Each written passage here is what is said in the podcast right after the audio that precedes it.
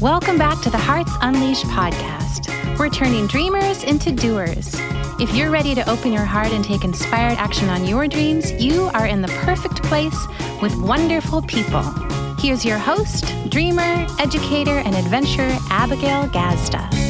Hello, my friends. Welcome to the Hearts Unleashed podcast. I am so excited to be here, and I am proud to say that this is the first episode I am recording with my brand new Blue Yeti microphone.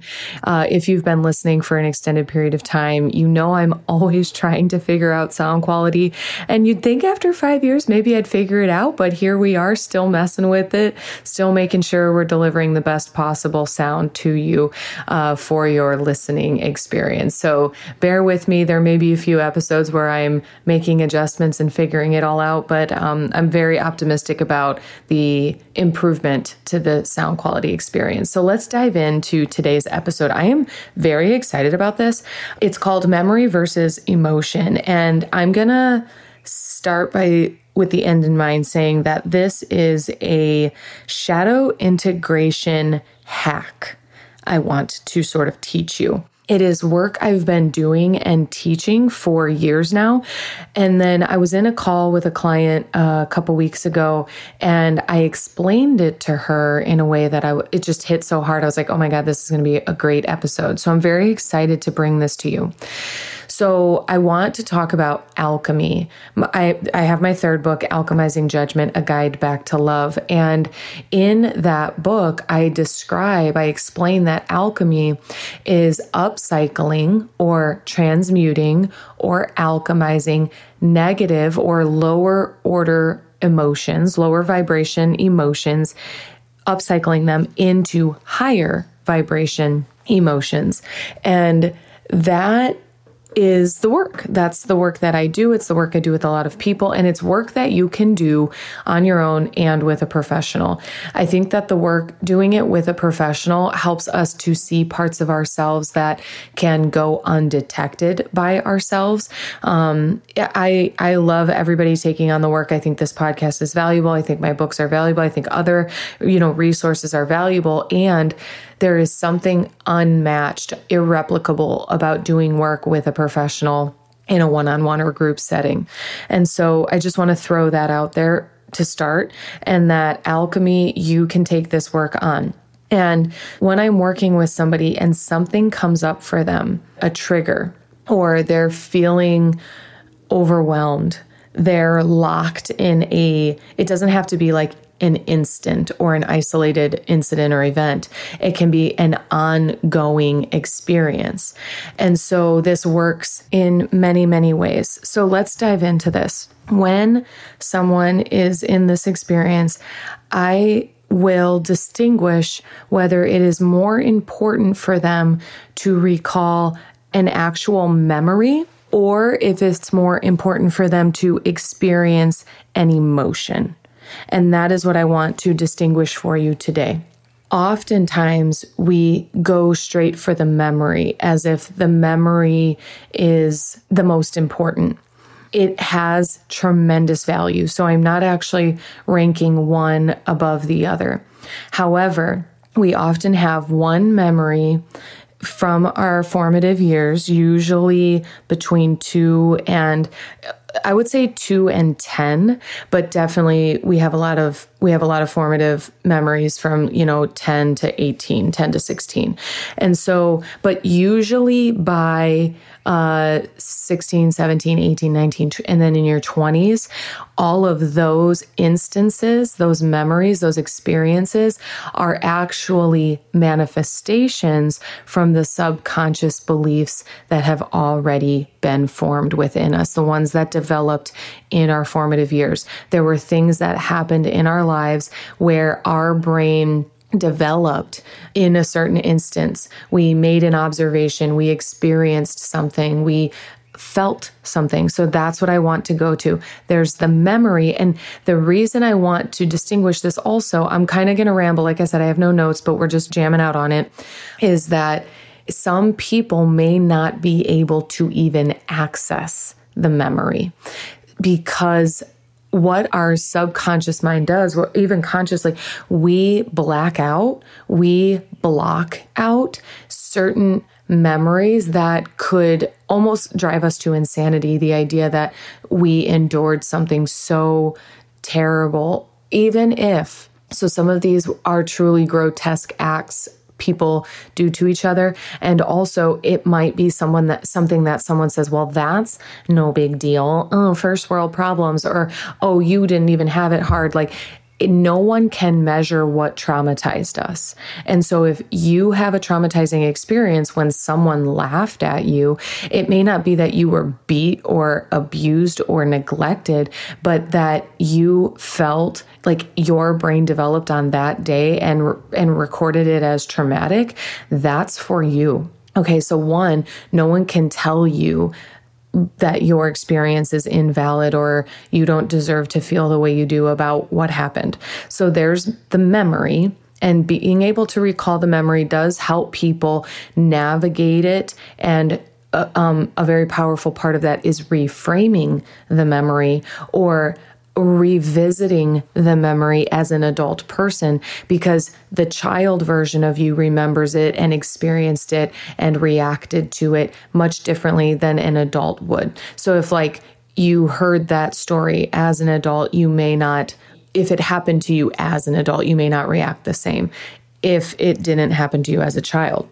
Another reason I want to bring up emotion versus memory is because the memory is very specific, but as an adult, when something familiar happens that triggers your body's storage of that memory, you'll have the same emotional experience and reaction.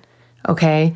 That means it may not look the same. So let's say your father neglecting you and being you being ignored it's not the same. Like it may be your husband ignoring you or your boss ignoring you but it may not be as exact.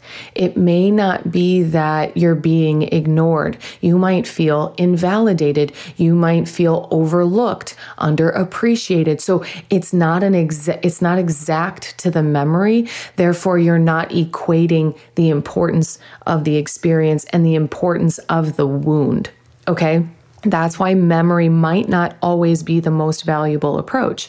So, the hack of this is to name the emotions. I'm feeling frustrated, ignored, neglected, underappreciated, passed by. Um, I feel disrespected. I there. I mean, I can go on with feelings. So there's two sides to this. You can totally do it when you're in upset, breakdown, and trigger, and also I would recommend do it from a from a regulated state. Uh, sit down to journal and tap into some of the feelings that you've been feeling or some of the feelings that you feel are getting in the way of being regulated or um, that when something's happening to you how do you be? How do you respond? How do you react to upset? Um, so those are the types of things. Or maybe a nagging feeling a nagging emotion like constant anxiety or paranoia or distrust. So, or self preservation, like um, hypervigilance, that's a big one. And so, if we we sit down to sort of list our feelings, now they have some space and room. So we feel those feelings. There's an episode I did, Feelings Are Meant to Be Felt. Um, it's further back, but it's a great one for this same context. And so the the task is to cut to the chase, forget trying to remember things, and simply feel the emotion as fully as possible. I can promise you there will be discomfort. It, you'll want out. You won't want to go all the way in. But I tell people feel your anxiety, feel your fear, feel feel rejection, feel betrayal, feel ultimate whatever, and then feel it more. So you want to give yourself the time and space. Maybe start by listing but ultimately you'll want to put the pen and paper down and just you know close your eyes and go into that emotion um, one tip i want to give you though is grounding, uh, spatial awareness. So put yourself in a safe space in your bedroom, in your living room, on your comfy couch, like somewhere where you know you are not in danger so that you physically can reason with, I am okay and it is safe for me to go into the dark spaces of my head or my heart knowing that you are physically safe. Because being feeling emotionally unsafe can prevent us from going to the places we need to go with shadow work and will keep us never going there and those those feelings those emotions those memories are stored within us so at any given time, I might feel an overwhelming sense of sadness. And I don't always need to name it. I don't need to know why I'm sad. I don't need to know why I'm angry. The emotion is here to be felt. And so I will just feel angry. I will throw myself a little temper tantrum. If I'm feeling self pity, I will have a pity party. I will cry a little bit. I'll, you know, wah, wah, wah. And the, the, invitation is to lean into the emotion because it is stored in our body. And the alchemy work is to let it be seen and felt and acknowledged. Because for a lot of our lives, whether we really know it or not, we've probably felt invalidated at different points and where our emotions weren't allowed. And so you don't do that to yourself. Part of becoming an adult is reparenting yourself. And so making space for your emotions. If you are a parent now and you're practicing some form of gentle parenting and you're l- making room and space for your child's big emotions, it's the same thing for your inner child. Make space for that child, that part of you's big emotions and let them be there. And when you, st- you, like, I promise it will take like three to seven minutes of you feeling into something and maybe another emotion. So you might feel a lot of anger and you feel it and you feel it and you feel it. You don't even need to name it. You don't even need to have memories. You don't just, uh, just feel. And you'll naturally cross this threshold where you have felt it. It's been felt and it's relieved.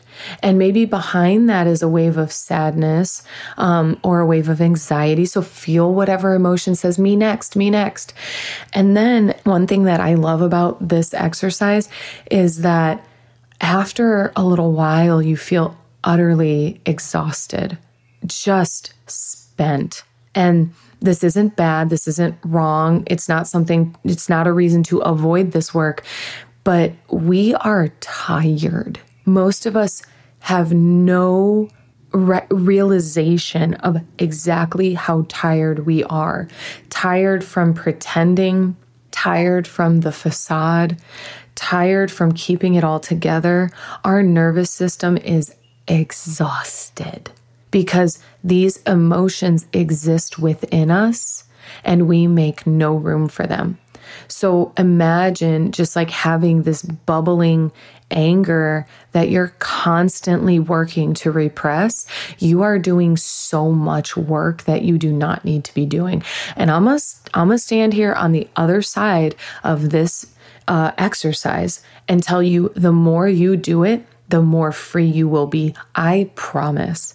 When you wake up an empty vessel, and you're not constantly repressing anger, anxiety, and sadness, you are so free to be and do and play and sense and their gratitude. And there's just so much more available in life than controlling yourself or controlling your emotions. And so give yourself the time and space for your emotions to run free and wild and overtake you. Let them consume you because that's what we fear being consumed by our anger, being consumed by our anxiety, debilitated. And there's days and times where that's the case. But when you practice this with intention, you are the one who's saying so. You are in control. And so I love this work. I love this exercise.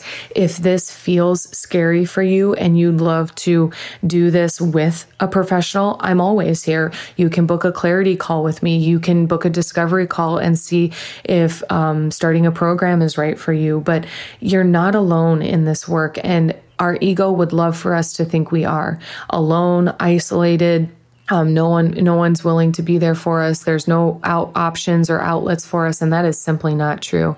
And so I encourage you. I acknowledge you. This is powerful work.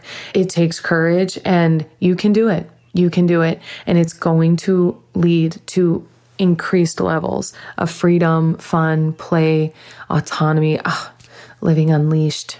You know me. I could go on and on about it. So thank you. Thank you for being here. Thank you for tuning into the Hearts Unleashed podcast, where we are always turning dreamers into doers. I love you.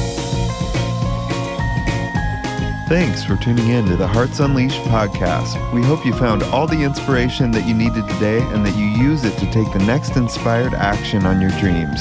If you love the show, share it with a friend. We love spreading the love.